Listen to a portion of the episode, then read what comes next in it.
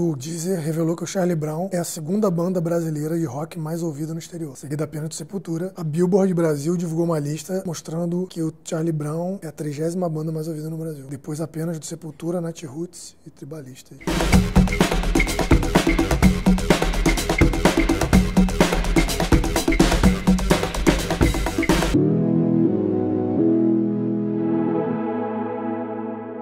Salve camaradas, começa mais um na brisa do som. Hoje a gente vai na brisa do Charlie Brown Jr. Na verdade, como a gente viu no vídeo anterior, ou em algum outro vídeo aí que você tá vendo aí, não sei. Tô numa onda do rock and roll, querendo voltar pro rock and roll. Tava ouvindo muito reggae, muito jazz, muita coisa aí da América Latina, Jamaica e tal. Tô querendo voltar pro rock, né? Aquela energia, aquele peso, guitarra, gente gritando, fazendo mocha, essa coisa toda. E tem muita coisa boa de rock rolando no Brasil, na real, né? É o que o Talent, Menorizado, Vulcânicos, Fafromalás, Selvagens à Procura de Lei. Tem vários sons, vários rocks rolando, mas eu acabei trombando aí com Charlie Brown, que é uma banda dos anos 90, na real, né? A banda nasce em 92, depois ela vai até 97, no esquema independente. Em 97 ela lança o primeiro disco, Transpiração Contínua Prolongada. Um disco que vende 500 mil cópias, vários hits. Coro vai comer, Give Meu Anel, vários, vários sons. Depois o, o Charlie Brown lança em 99, Preço Curto, Prazo Longo, que é o disco que faz 20 anos esse ano. Tem a música que eu mais gosto, que é Não Deixa o Mate Engolir. Depois o Charlie Brown lança um terceiro disco, Nadando com os Tubarões, que vai ser o disco que vai fechar a trilogia com a formação original, que é a formação por mágica do Charlie Brown. Renato Pelado na bateria, Tiago Castanho na guitarra, Champion no baixo, Marcão no, na outra guitarra e o Chorão de, de frontman, que é a formação clássica do Charlie Brown, melhor formação, na minha opinião. Depois a banda vai acabar até 2009, na real. Vai ter um disco chamado Camisa 10 Joga Bola Até na Chuva, de 2009, que é o último disco oficial da banda. Em 2013 tem um disco póstumo lançado depois da morte do Chorão. Todos esses discos foram gravados pela EMI, são três de ouro, três de platina, e o Charlie Brown vendeu no total 5 milhões e meio de discos. Assim, é um fenômeno se a gente pensar em números de hoje, né? Quem é que vende 5 milhões de discos ao todo na carreira? E aí é uma coisa impressionante. Você vai conhecer a história do Charlie Brown, você vê que o Brasil, na verdade, a gente tinha uma cena de rock que estava totalmente adaptada no mainstream. Assim, o Charlie Brown estava no coração da indústria dos anos 90, né? Final dos anos 90 início dos anos 2000. Estava no coração da indústria, o rock estava bombando. Uma coisa que já tinha acontecido nos anos 80, nos anos 80 é um momento de abraço entre a indústria, a televisão, a indústria fonográfica, a televisão e o rock, que a gente foi conhecido como Brock, né? Titãs, Paralamas, Ultraje tal, Lobão. Essa trajetória aconteceu nos anos 80. Nos anos 90, isso cai um pouco, apesar de ter uma cena de rock forte. No início dos anos 90, Raimundos, Planet, Charlie Brown, mas no, nos anos 90 tem um apogeu aí do sertanejo, do axé e do pagode romântico. E no final dos anos 90 rola uma onda de novo de rock pesado, que depois vai acabar no emo, mas o Charlie Brown é esse o principal nome dessa, desse momento da indústria dos anos 90, assim. Talvez o Charlie Brown tenha sido a maior banda de rock do Brasil, da história do Brasil em tamanho de mercado, né? É difícil, esse critério é complexo, talvez junto aí com Sepultura, uma Sepultura menor no mercado brasileiro, também canta em inglês. Tem o Raul, Nação Zumbi, Titãs, Barão, não sei. O Charlie Brown foi muito grande em termos de indústria. O Charlie Brown era amigo da indústria. O Charlie Brown gravou, foi produzido pelo Rick Bonadio. O Charlie Brown circulava tranquilamente no Faustão, tranquilamente em programas de televisão, na boa, sempre navegou tranquilo, não tinha nenhum problema com isso. Talvez seja o, a maior banda de, de rock do Brasil em termos de mercado. Não sei. A galera vai comentar aí e ficar puta, não sei o que, porque eu tô falando isso, mas talvez, vamos ver. Maior em termos de mercado, não é maior de qualidade, hein? Até porque qualidade é um negócio muito complexo de discutir. Mas maior em termos de mercado, 5 milhões e meio de discos. E é curioso que o Charlie Brown é muito grande até hoje, né? Até hoje, teve até uma polêmica recente sobre uma volta do Charlie Brown e tal. Até hoje, sem dialogar com gêneros que a gente consideraria gêneros brasileiros, né? Gêneros nacionais, tá entendendo? Charlie Brown não fleta com baião, Charlie Brown não fleta com samba, Charlie Brown não fleta, fleta com maracatu, como Raul Seixas fazia, como a Nação fazia, como Sepultura já fez, como uma coisa ou outra do Titãs tentou fazer, como o Maglore faz. Hoje que não é um rock pesado assim, mas é um rock que tenta ter uma cara brasileira. Secos e Molhados fazia isso, Mutantes fez isso, né, que são digamos assim, grandes nomes aí década de 70, 60, 70, 80 e 90 e tal. O Charlie Brown não tinha nada a ver com isso. O Charlie Brown tinha um som californiano, que era rock, reggae, e essa mistura é muito legal, né? Tipo, rock, reggae, ska, um rock de skate, hardcore, punk rock, tudo junto, muito rap também, né? Tipo, uma mistura explosiva. O, eles falam que, na verdade, foram viram Nação Zumbi fazendo essa onda de mistura e resolveram fazer uma onda misturada.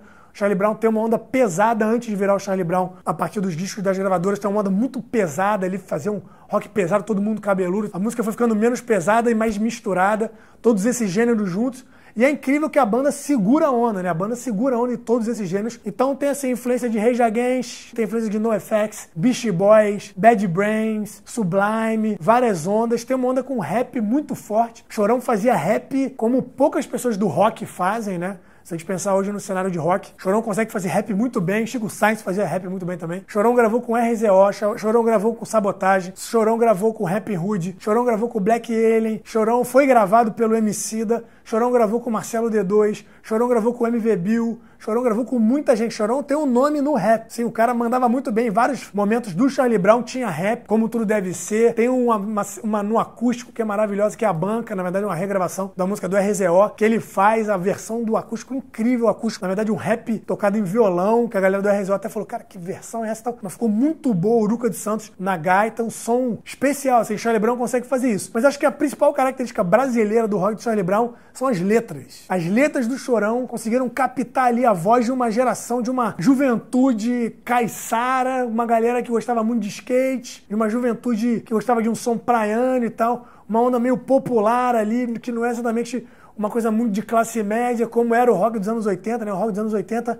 era um rock feito por gente de classe média, especialmente no Rio, né? Tem uma onda punk mais marginal ali em São Paulo, mas no Rio era uma galera de classe média, uma galera que tinha muito acesso e tal. E o Charlie Brown parece que foi um discurso de uma galera que não era exatamente sua banda de Santos, né? De onde veio o Renato Teixeira, que é um cara importante da música caipira, e a Tulipa Ruiz, que é um trabalho interessante também. Mas assim, não é uma banda de São Paulo, é uma banda de Santos, com uma onda, com umas letras, uma rebeldia juvenil clássica ali do eles, nós contra eles, né? O Chorão falava isso claramente, assim, né? Eu odeio gente chique, eu não uso sapato, aqui se foda. Tinha uma coisa, uma rebeldia juvenil, mas que também retratava uma onda de dessa galera que ele, ele até fala na música, né? Ele fala assim: eu não tenho muita condição mas eu não abaixo minha cabeça. Tinha uma coisa orgulhosa, meio, meio da quebrada, meio maloqueiro. Ele falava isso, né? Tem até um som chamado Maloqueiro Skateboard, que é um trash metal pesado, que você fala assim, cara, como é que isso tava no disco do Charlie Brown? E como é que o Charlie Brown tava lotando festival, lotando ginásio grande, tava na televisão, tava bombando com música desse tipo, com esse tipo de peso. Eu acho que o Chorão foi um cara que conseguia narrar conseguir expressar o que uma certa juventude ali do final dos anos 90, início dos anos 2000 queria dizer com uma inteligência pop especial. Essa relação com essa juventude popular conseguiu furar a bolha do rock, o rock hoje no Brasil. E lá também, em algum momento, foi uma coisa muito de classe média, assim. É, hoje o rock é muito nichado, o rock tá muito underground. E o Chorão, assim como outros artistas como Raul, que é um fenômeno, né? Conseguem furar essa bolha de classe média do rock, conseguem ser populares, assim, conseguem dialogar com muita gente. O Chorão conseguia fazer isso. E ao mesmo tempo era pesado, ter essa onda trash, às vezes até new metal e tal, rap, e ao mesmo tempo pop, ao mesmo tempo conseguia dialogar com muita gente. Chorão ganhou Grammy, Charlie Brown ganhou Grammy. Charlie Brown teve duas músicas na abertura da Malhação. Charlie Brown tem uma fileira de hits. Estamos aí na atividade. Eu falo tudo que ela gosta de escutar. Só por uma noite, quinta-feira, Zóio de Lula, Gimme o Anel, O Couro Vai Comer. Um monte de hit, Quebra-Mar, Um Lugar ao Sol, Pontos Indestrutíveis, muito sucesso, muito hit. Praticamente o Lulu Santos dos anos 90, assim. Hitmaker, muito. Chorão, frontman. Agora eu vou ser polêmico. Frontman frontman. Quem é frontman melhor do que Chorão no rock nacional? Quem? Gritava, várias formas de cantar diferentes, fazia rap, fazia melodia, fazia rasgado, gritava alto, gritava baixo, fazia flow, improvisava, beatbox, scratch. Quem, quem é que fazia que nem Chorão? Quer ver o Chorão bem? Pega o acústico MTV. Você não vai ouvir a sonoridade de guitarra com a timbragem, coisa e tal mas você vai ver, vai ver o Chorão no auge. Quem era mais frontman do que Chorão? Quem foi mais frontman do que Chorão no rock do Brasil? Comenta aí, quero saber agora. Polêmica, quem foi mais frontman do que Chorão? Marcelo Camelo? quem foi mais frontman do que Chorão? Não sei, não sei. Chorão era frontman, porra, pesado, cara, pesado, cheio de recursos, cara com recursos, cara que sabia ser poético. Agora, é óbvio, tem uma carreira longeva, era um cara destemido, ao mesmo tempo amoroso com as pessoas, todo mundo fala bem dele, ao mesmo tempo agressivo, né?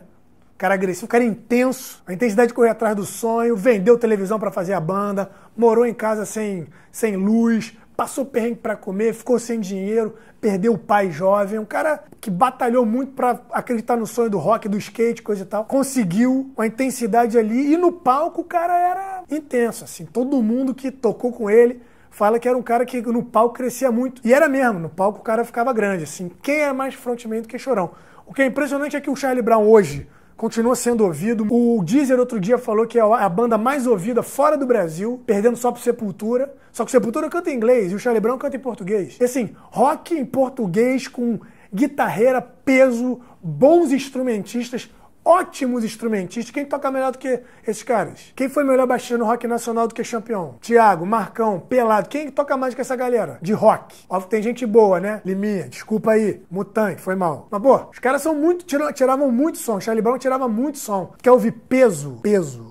Guitarreira peso, Charlie Brown Jr. Guitarreira peso no Brasil, mainstream, Charlie Brown Jr. Pega os três primeiros discos, mas pega tudo, pega tudo que tem muita coisa boa. Essa é a nossa brisa de hoje. Não esquece de assinar o canal, comentar aí embaixo. E é isso.